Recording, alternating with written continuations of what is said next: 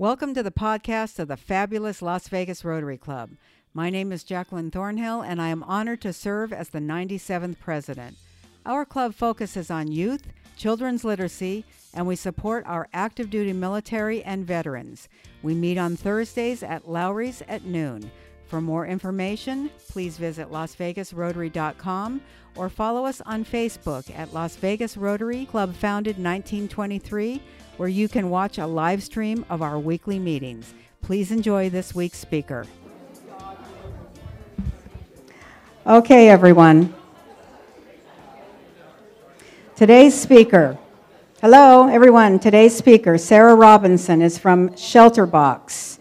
Some of you may remember that they came and did a presentation for us a few years ago. They are a disaster relief organization. When I was at the Hamburg convention this past June, I was wandering around the House of Friendship and looking for potential speakers for our club, and I came across their massive booth display. And I went in there and I looked around and I spoke with the people in there, and I was introduced to Sarah as the U.S. representative. And I wanted, of course, to make sure that disaster relief was not only worldwide, but of course domestically, and they assured us that it was. And just to give you a little history, it's in my message that I wrote. The history of the partnership between Rotary International and Shelterbox goes back to April of 2000 and was started as a project with the Cornwall, England, when they adopted Shelterbox, everyone please, as its Millennium Project. Little did they know that it would become the largest club project in the world. And they respond to disasters across the globe, providing emergency response, and they usually respond between 24 to 36 hours to disasters. So, everyone, please give a round of applause for Sarah Robinson. Thank you, Jackie. Thank you, President Jackie and fellow Rotarians. Uh, I'm really thrilled to be here today and with such a vibrant club. I belong to the Rotary Club in Albuquerque, so the second best one in the world. So. Uh, wanted to share with you today, with the theme being Rotary Connects the World. I think this is a perfect time to be here in this year, and I wanted to share with you the ways that through Shelterbox, Rotarians are able to connect with victims of disaster all around the globe. When we long for home, are we asking for a roof and brick walls? Or do we just need the people we love and the comfort of a little shade? Yes, home is a location, but it can be anywhere that's dotted with the marks of family and friends. A place made of simple pieces, like a spot to play, a light to read by, a soft landing zone, that together give us hope for the days to come. So that's really what we do. We create homes for families who have been displaced by disaster. And so uh, while we initially started off just responding to natural disasters, we also work in conflict situations as well. Uh, we know that today there are 85 million people who are displaced globally. So 20 million of those are due to natural disaster, and the other 65 million have been forced to flee because of conflict. And sadly, these numbers are only expected to rise. By the year 2050, it's estimated that 200 million people will be displaced. And so uh, we really feel an urgency to be able to do more and to reach more families and to create that world where no family is without shelter after disaster. And so every day, whether it's landslides or hurricanes or tsunamis that are forcing families to flee or in conflict situations, uh, we're there to help and to provide people with that temporary solution and the emergency shelter that they need so they can have a place to recover and to come together and to start to rebuild. And really, none of this work would be possible without Rotary. So, Shelterbox, as Jackie alluded to, was actually started by a Rotary Club uh, for those of you that have been around this long, back in 2000, all Rotarians were asked to do a Millennium Project, and so it was a larger project that would impact either the local or global community.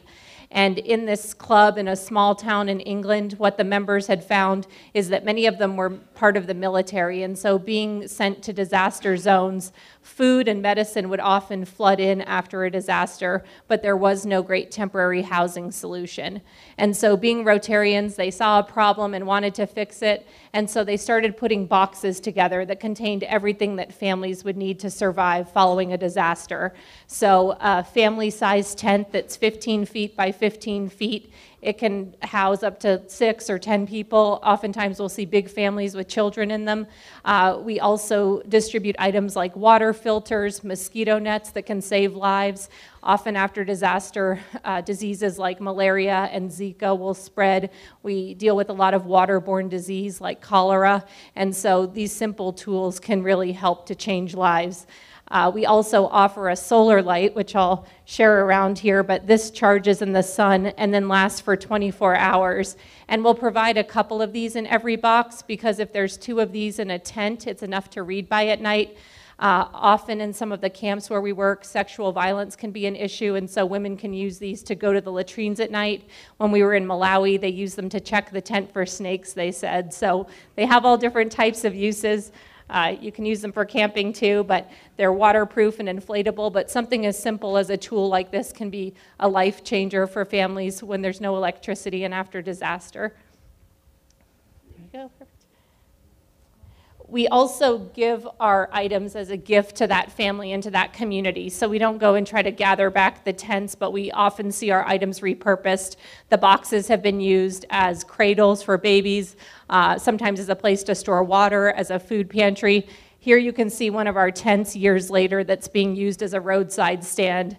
I've been told there's also one on the beach in Chile that you can rent as an Airbnb, so keep that in mind for your next vacation. so those who know about Shelterbox may have seen the box a lot, but one of the newer pieces of aid that we have is actually called a shelter kit. And so, whereas the standard box costs $1,000 to fill and to ship to the disaster zone, these are $100 and they have multiple uses. One is that uh, they contain tarps and tools that can be used to do repairs. So, if a hurricane comes and rips off the roof from a family's home, uh, there are tarps and tools included that can be used as a repair kit but also there's enough material in here to create a standalone structure. And when I was mentioning the items being repurposed and reused, when we were in Malawi, they had lost their homes, but also their crops during the flooding. And so the women there took our shovels and our hose, and they were able to be hired as day laborers in the neighboring country of Mozambique. And so it gave them a way to start to gather food for their family again and to get back on their feet. When we were in the Philippines, they lost their fishing nets in the typhoon, and so they took the rope we provided and took it apart into smaller strands and were able to tie new fishing nets. And so while our core purpose is shelter, we see the items being used for different economic development opportunities and things like that. But here you can see actually one of those standalone units. So we would procure bamboo or lumber locally in the country, whatever we could use as a framework, and then we provide training to the community. So I'm not sure if you can see, but there's little bottle caps that line the window there and along the center. And it's because if you nail into a bottle cap, it will keep the nail hole from tearing if there are heavy winds, so the tarp won't rip. So there are simple, low cost tools like that that we provide family and tips that we can give them to help them to be able to survive. In terms of distribution, we have aid pre positioned in 11 different locations around the globe. They tend to be in spots around the equator uh, because that's where many of these tropical storms hit. But it's been very useful to us. I can tell you um, after the massive hurricanes that struck the Caribbean in 2017, we were on the ground rapidly, as was the Red Cross, but they didn't have any aid stockpiled nearby. So they borrowed some of our shelter kits, and then when their equipment came in, replaced our stock. And so there's a lot of collaboration and sharing that happens in the field. And then, in terms of how we get the items to where they need to be, it's really by any means possible. These boxes weigh between 120 and 140 pounds based on what that particular box is stocked with but oftentimes we're dealing with failures in infrastructure, roads that have been washed out by landslides, uh, runways that have been destroyed in an earthquake. And so we really partner with the local community to get the aid to where it needs to be. And all this is possible through an incredible core of volunteers that we work with. So we have a group of 200, what we call our shelter box response team members, and they're located in different countries around the world. They'll make themselves available so that if a disaster happens, they'll get a call and be on a plane within 24 hours. And so they'll typically travel in just teams of two or four and then work with the local community when they land on the ground to provide train the trainer type activities so they can help the uh, local community leaders to understand the aid and to help us identify families who are most in need. And that's something that helps us to be able to keep our costs low by sending those small teams. Another advantage is that in, a, in the humanitarian world with a lot of organizations, we see a high level of burnout among their employees. And by having this fresh set of volunteers come in every three weeks, they're highly trained, but they also um, have other jobs. And so, them being able to go in and to bring that fresh set of eyes and that energy is something that other groups have told us sets our work apart.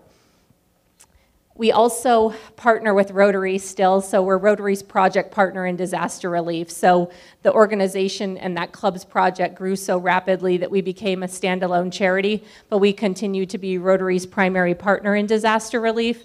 And so 90% of our deployments in those natural disaster areas, we work with Rotary clubs on the ground. So this uh, partnership manifests itself in many different ways. Here you can see some Rotarians helping stock boxes We've had um, transportation, uh, translation services through the Rotarians.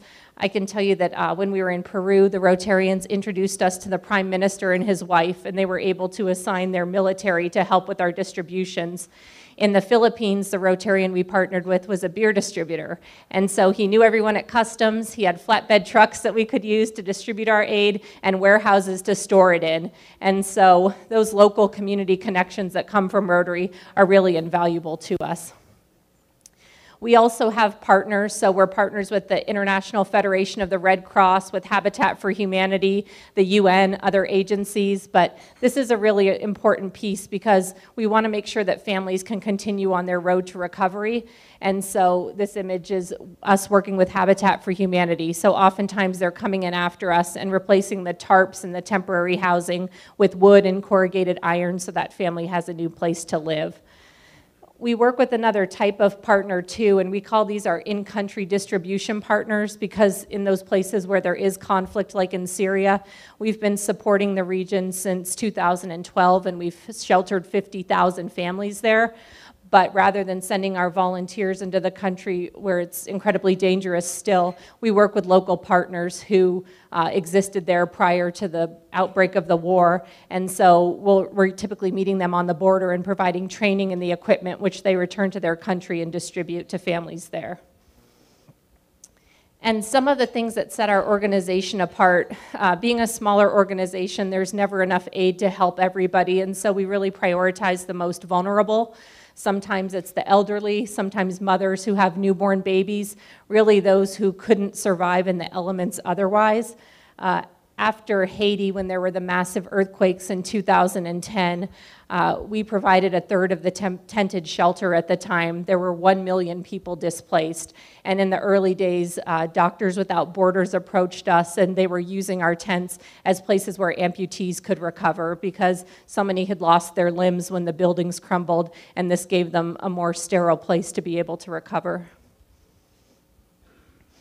We also go to what we call last mile communities. So oftentimes we're reaching areas that others either can't or won't reach. So in 2015, there were earthquakes in Nepal, and many of the large aid agencies like the Red Cross and the UN landed in the capital of Kathmandu and started distributing aid there, which was important because the city had been destroyed. But we were actually hiking our aid since it's packaged up and more nimble out into mountain communities whose roads had been washed out by landslides. And so these were really um, places that were otherwise cut off from the world. And so we work to reach those spots that others either can't or won't. And we also work as gap fillers, both in that example or uh, when the conflict first started in Syria, we actually had families fleeing over the mountains and into Lebanon. And at the time, the country didn't want massive tent camps set up along the border. And so we were able to negotiate with local farmers there who let us use their land. And so we set up our tents as a place for rest and relief along uh, that farm tract so families could have a resting place before they moved on. And so uh, this mother here actually had her baby inside one of the shelter box tents. She had crossed the mountains heavily pregnant, and so this was the first home that he knew. And so often we're filling in around the edges and finding needs that aren't being met, and then that's where our work comes in. We also go back to the communities and we talk to the families that we serve and we gather information. Um, our tent has been through 25 different iterations. Uh, they don't sell it commercially on the market, it's designed specifically for us. And so we take that feedback from the families and we adapt our aid accordingly. Uh, we're not just asking them things like, you know, did you like the tent? It's trying to find out if they're sleeping at night. Have their children been able to go back to school so we can make sure that that long term recovery is actually happening and then we'll adapt our aid based on the feedback that we receive and also based on the increase of situations that we're seeing and um, climate. And so here's an example from Cameroon. So we've been helping in this region for years now, and families are fleeing Boko Haram in Nigeria and 50 to 100 people are entering this massive camp each day. And so they've been staying inside our shelter box tents, but over time, with the UV exposure, uh, the tents can start to deteriorate, and given the very warm climate. And so we needed a more semi permanent solution. The camp is filled with many women who have young children. Their husbands have been slain. They're afraid to return home. The violence is continuing. And so, a local building practice in Cameroon is actually to create houses from mud bricks. But the way they would fire the bricks is in a wood fired kiln. And we were concerned about the surrounding area becoming deforested quickly. And so we worked with the families to uh, cure these bricks in the sun instead, and then we coat them with a tar like material, and it makes the bricks last longer. So today, still, families will come into the camp, they'll stay in our tents while we're helping them and training them to build one of these semi permanent solutions. And so we'll train the families on how to create these mud bricks and then provide things like the framework for the home and the tarp for the roof and the iron for the door. And so, as a result of all this, uh, we've been able to help 1.5 million people in over 100 countries across the world since that one little Rotary Club started its project back in 2000. And because of our work in these conflict areas, we've actually been nominated for a Nobel Peace Prize last year and again this year.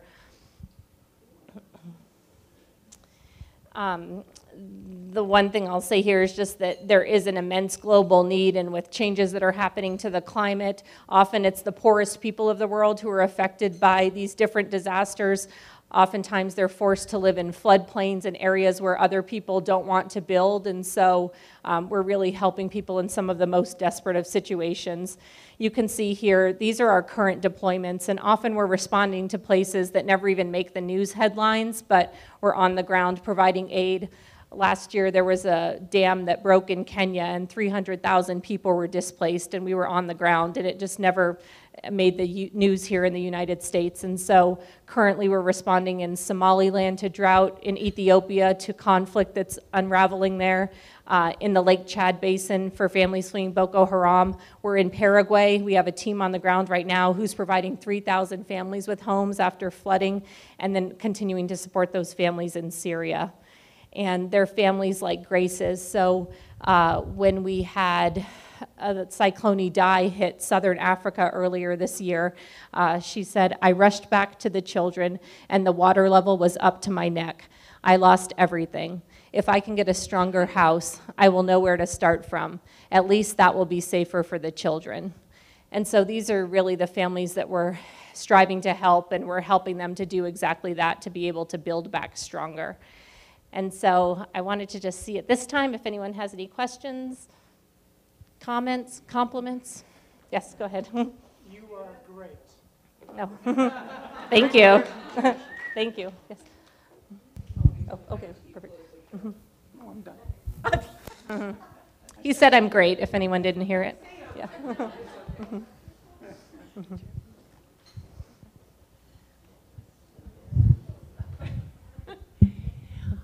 So I, I'm an event planner locally. I work with a lot of uh, organizations when our corporate conventions want to do a charitable team building, like Clean the World, things like that.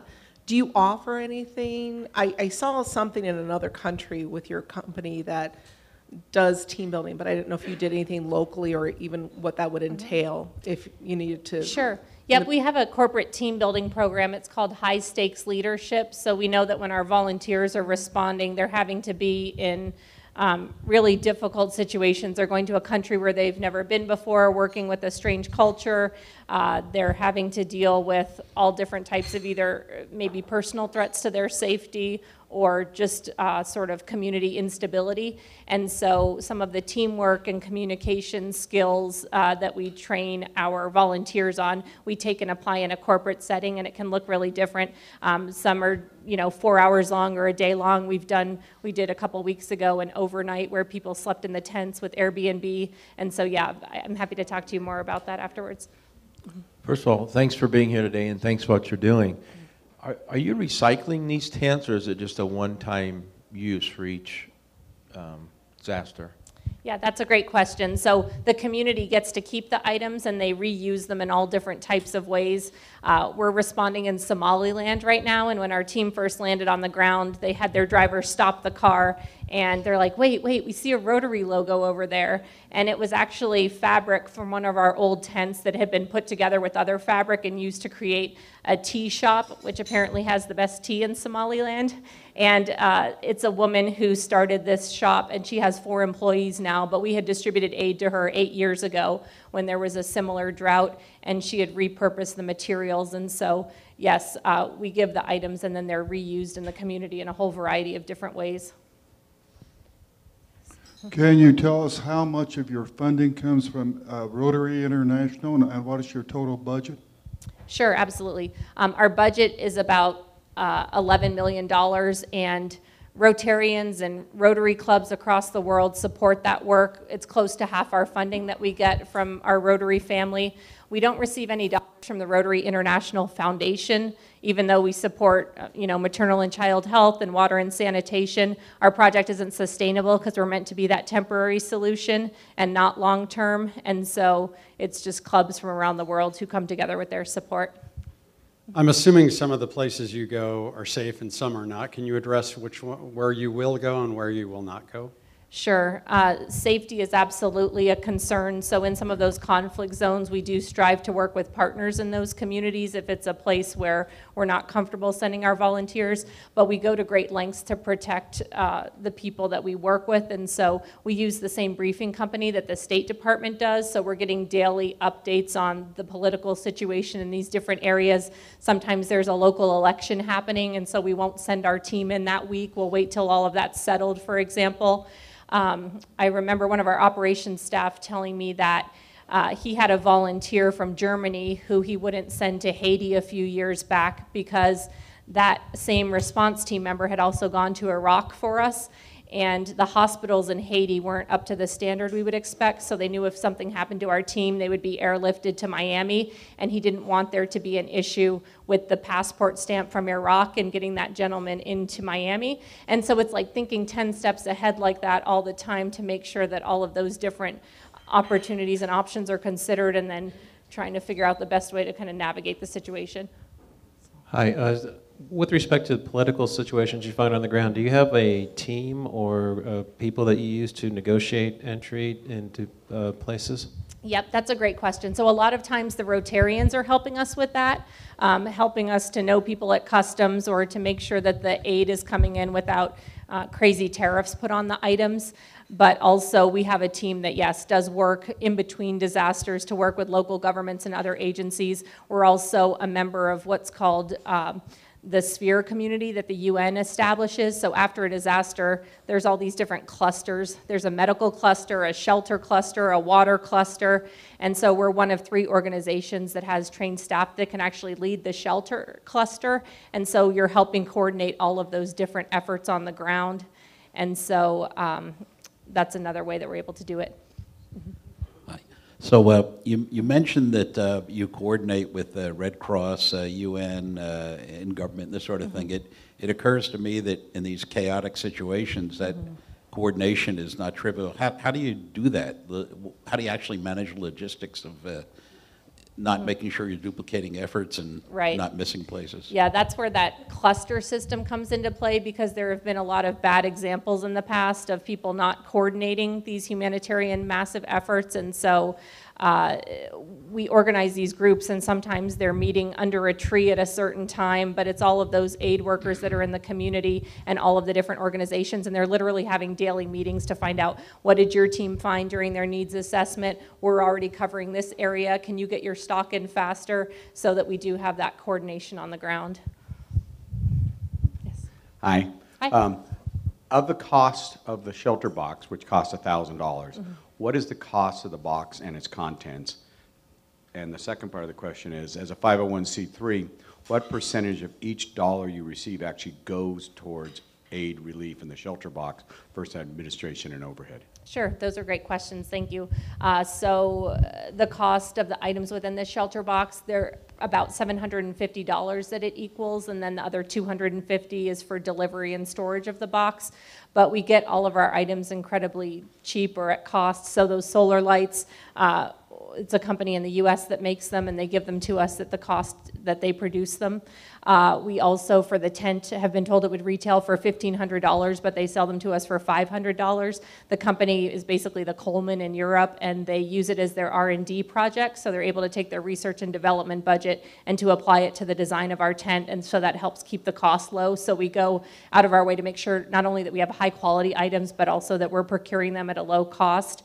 And then um, we have 84 cents of the dollar that go back into our programs and services. So we have a four-star rating from Charity Navigator, uh, platinum status from GuideStar, and some of those other watchdog organizations.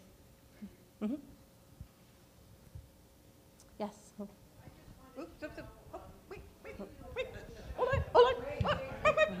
Yes. The question was, what do we do about shipping and logistics? How- Yep. How, like, do you partner with airlines, or how do you get the stuff moved all around the globe like you do? Yeah, that's a great question. It really um, looks different depending on the disaster. A few years ago, the Dutch Navy had our boxes on their ships and headed over to Haiti after there was a hurricane there. Uh, we're partners with DHL, and so they'll donate the cost of their shipping. Um, we've had Richard Branson and his team donate Virgin flights in the past, so uh, we have some different transportation partners, but then we'll also have government intervention as well at different times. It just kind of depends on that particular situation.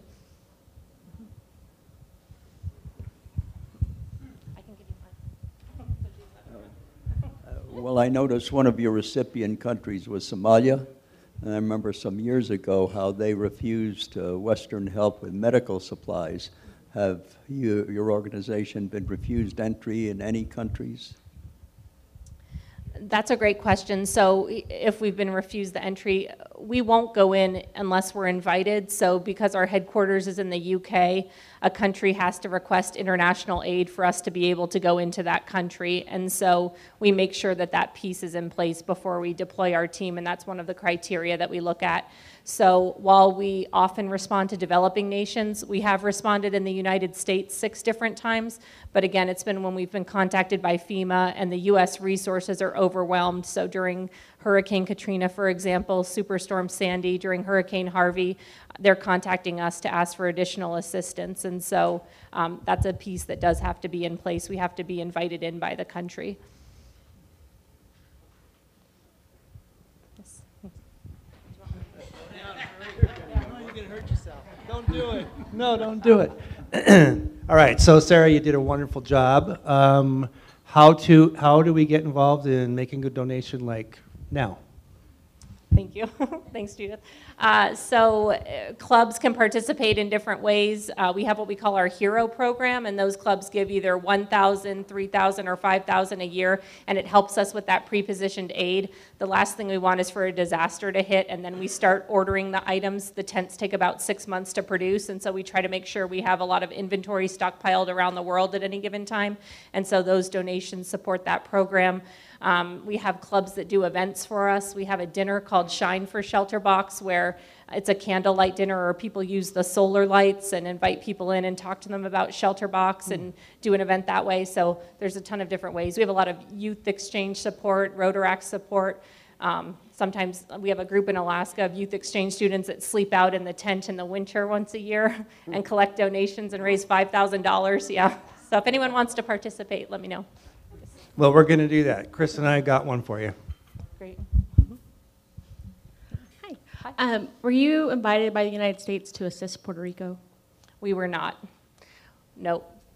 Uh, we responded in seven different Caribbean nations at that time, but there was no invitation for us to respond in Puerto Rico.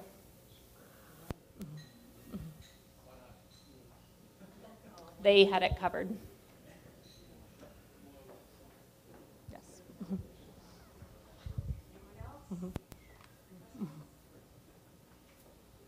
Thank you, Jackie. Thank you very much, Sarah. Appreciate all the information you shared with us. You can see how enthusiastic our group is about this particular subject. I'd like to present you with our Share What You Can award, which means we are going to donate to the local USO in your name. Awesome, thank you. Appreciate it.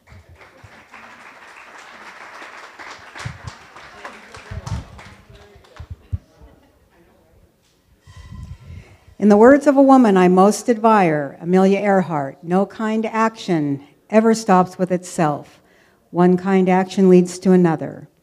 Let's leave today building connections, taking kind action, serving one another, and rejoicing in the fellowship of Rotary. Meeting adjourned.